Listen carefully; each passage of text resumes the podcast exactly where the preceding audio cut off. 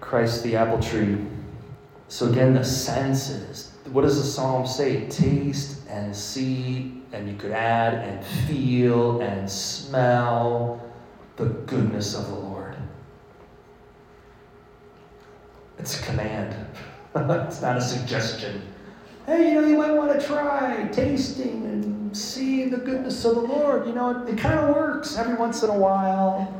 Might want to try it. It's not what it says. Taste and see the goodness of the Lord. It's emphatic. Do it. It's good for you. You were made for it. You were made for it. The poem mentioned the word thrive.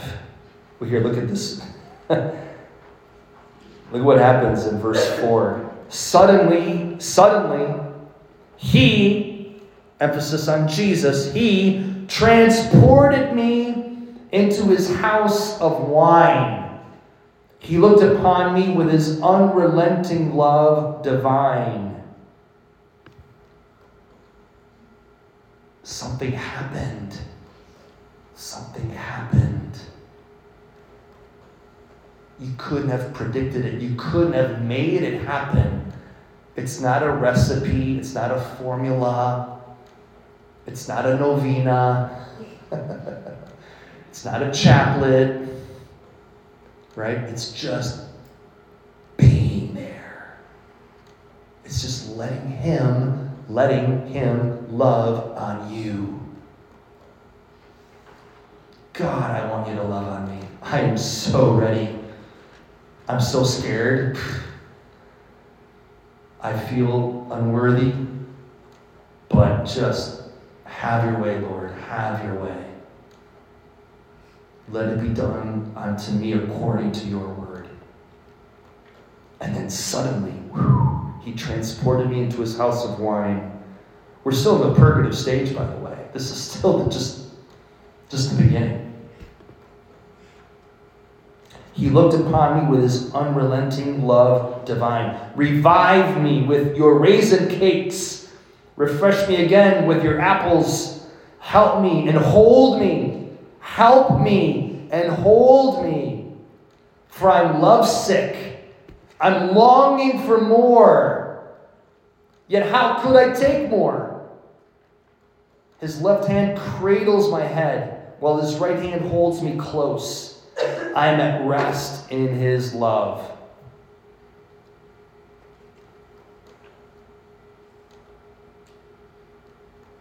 Maybe you've never prayed like this before.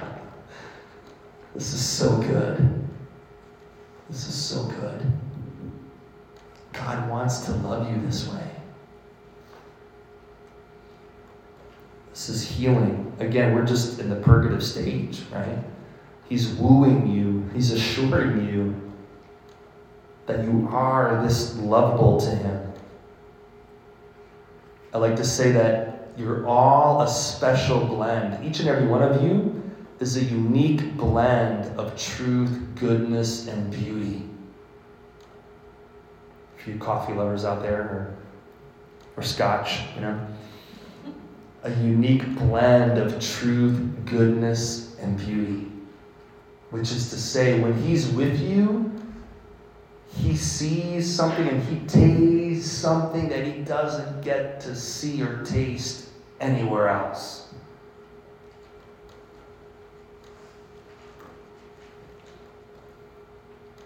And that's why, you know, because sometimes I'll say to people, well, you know, people, God loves you. Oh, God has to love everybody, Father. yeah, I know He loves me, but He has to love me. He has to love everybody. He's God. That doesn't sound very passionate to me, does it? So he loves you individually, specifically, uniquely, particularly. He gets excited, thrilled, as it said in chapter 1, thrilled about the opportunity to spend time with you. Because he does want you to thrive. That came out in the poem. Thrive. This paradigm allows us to thrive. But when, when we're striving, when we feel like we have to strive, when we feel like we have to behave and perform and get results, that's really more like survival mode. Survival mode.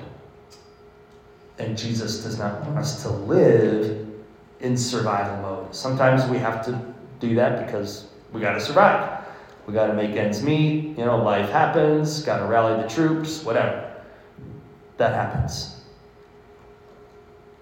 And there's nothing you know, wrong about that. But then there, there comes a time and, there, and there's a place where the Lord wants us to realize that even in the midst of everything, life, we can thrive with Him and in Him and through Him. John 10 10. I came that they may have life and have it abundantly, have it to the full. John, Gospel of John, chapter 10, verse 10. It's where he's talking about himself as, as being the good shepherd. So that makes you think of what? For Psalm 23, right? The Lord is my shepherd. There's nothing I shall want. I'm lacking nothing. Fresh and green are the pastures where he gives me repose. Near restful waters he leads me. He refreshes my soul. Surely goodness and kindness shall follow me all the days of my life. Psalm 23, if you want to pray with that as a complementary scripture verse. Jesus speaks in verse 7 Promise me, Jerusalem maidens, by the gentle gazelles and delicate deer, that you'll not disturb my love until she is ready to arise. So, this speaks in a subtle way to God's subtlety how he will respect where you're at and what you're ready for and what you're not ready for.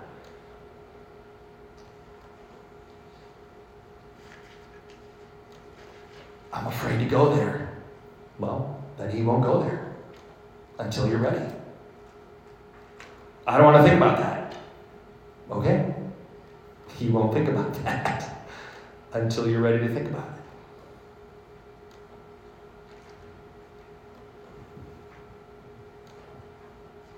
the Shulamite says, Listen, I hear my lover's voice. I know it's him coming to me. Leaping with joy over mountains, skipping in love over the hills that separate us. Again, we're in the purgative stage. So, what separates you from Jesus? He is willing, literally, to go through hell to save you, to rescue you, to redeem you. So, whatever has happened or whatever is happening, it doesn't scare him. It might scare you, it doesn't scare him.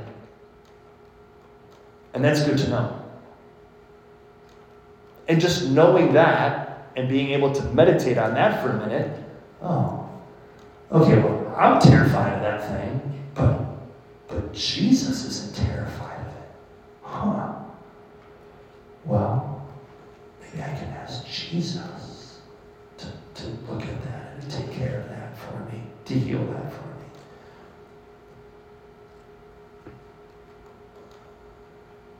Let me describe him. He is graceful as a gazelle, swift as a wild stag.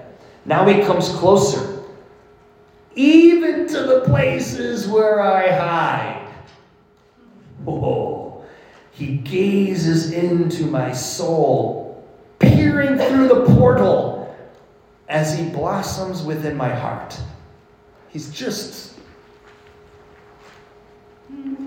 peering. How's it going in there? I see you hiding back there. It's okay. It's okay. You come out when you're ready. I'll be here. As he blossoms within my heart. So he recognizes that it's a process. He recognizes that it's a process and that there has to be some trust, some, yeah, some trust established. He is trustworthy. We could trust him in because he's trustworthy. He is worthy of being trusted. That's what it means to be trustworthy. And, and certainly, you all know that to some degree. Otherwise, you wouldn't be sitting here on a Friday afternoon. So, obviously, there's at least a little part of you that trusts Jesus. There's probably other parts of you that struggle with that, and that's okay.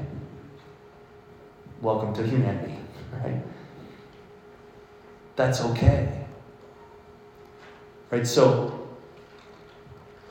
ask for the grace then to be kind and gentle to those parts of yourself.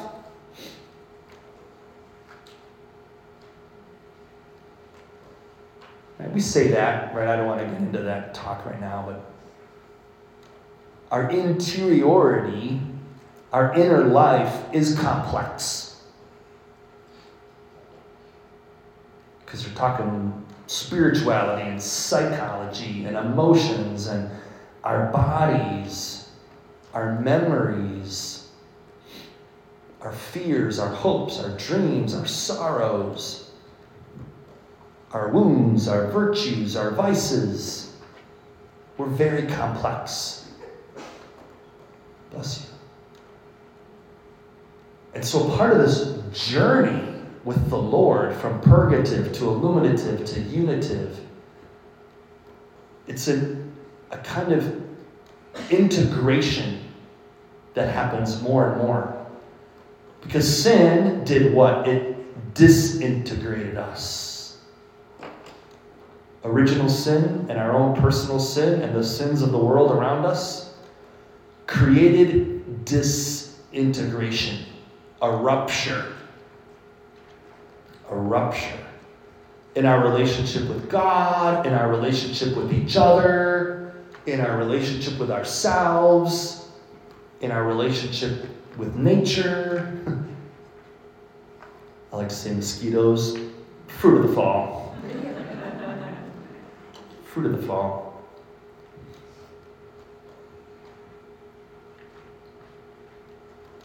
So we get disintegrated when we sin. But when we repent, when we come in contact with the living God, He heals us.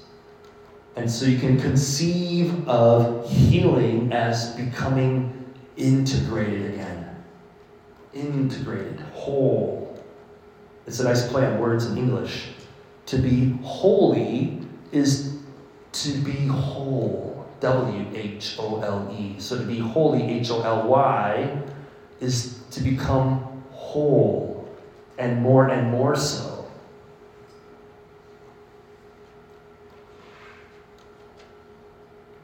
To be more and more integrated with God and with yourself.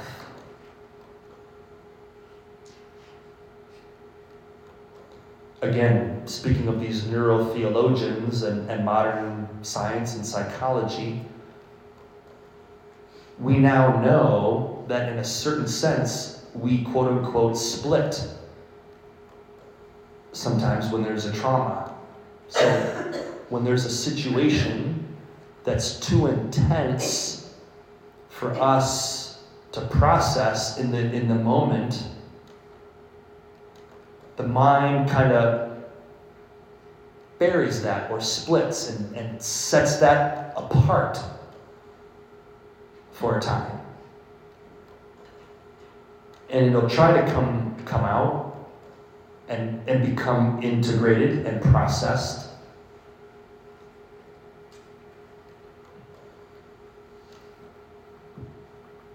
but it's a healthy response, actually. It's a healthy, God created response to an unhealthy situation, you could say. We can't help it. It's how God made us, thankfully. It's how kids survive terrible things when they happen around them or to them.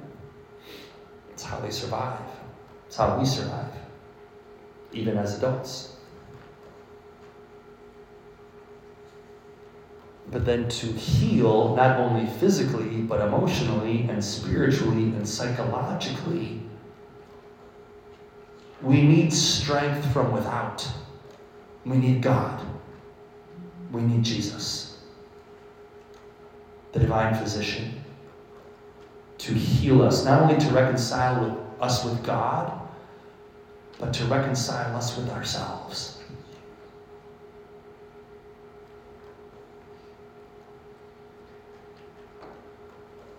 Try rereading the parable of the prodigal son in this light.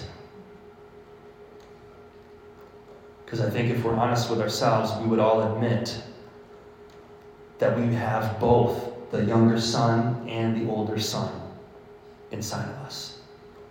Because maybe we've been the younger son and wandered off. And then we have another part of ourselves that says, Ooh, get back here.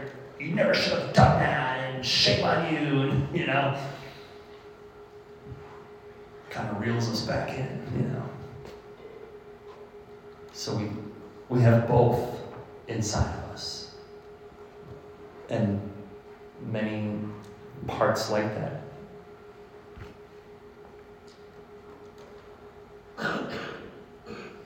So here's Jesus calling out to us. This is a very intense chapter. Verse 10 The one I love calls to me, Arise, my dearest. Hurry, my darling. Come away with me. I've come as you have asked to draw you to my heart and lead you out. For now is the time, my beautiful one. The season has changed. The bondage of your barren winter has ended, and the season of hiding is over and gone. Just let that kind of wash over you right now. He's calling you out.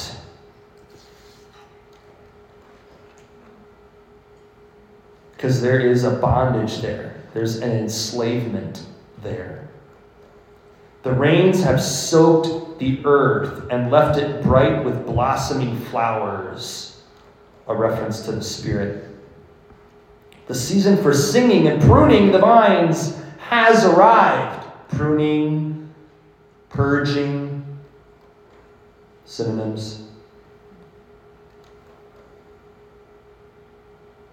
I hear the cooing of doves in our land. Doves, Holy Spirit, filling the air with songs to awaken you and guide you forth.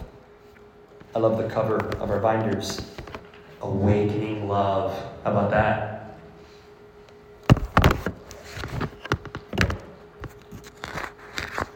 Because God wants you to thrive. He wants you to thrive. Can you not discern this new day of destiny breaking forth around you? The early signs of my purposes and plans are bursting forth.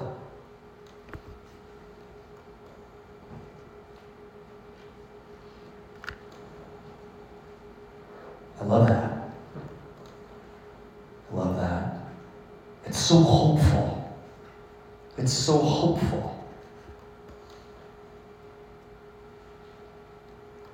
And undoubtedly, we all face certain circumstances that seem hopeless. And there are so many things we can't control. But one thing we can control is our response to the Lord and what He's doing. And what I believe He's showing you here and what he's trying to tell you is that he wants to do something new with you. It doesn't matter where you're at in this process, in this journey. He wants to show you new things this weekend and going forward.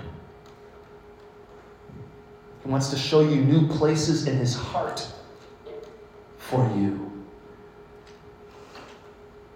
He wants to show you new things about yourself that you didn't even know about. Good things about yourself that you didn't even know or that you've forgotten.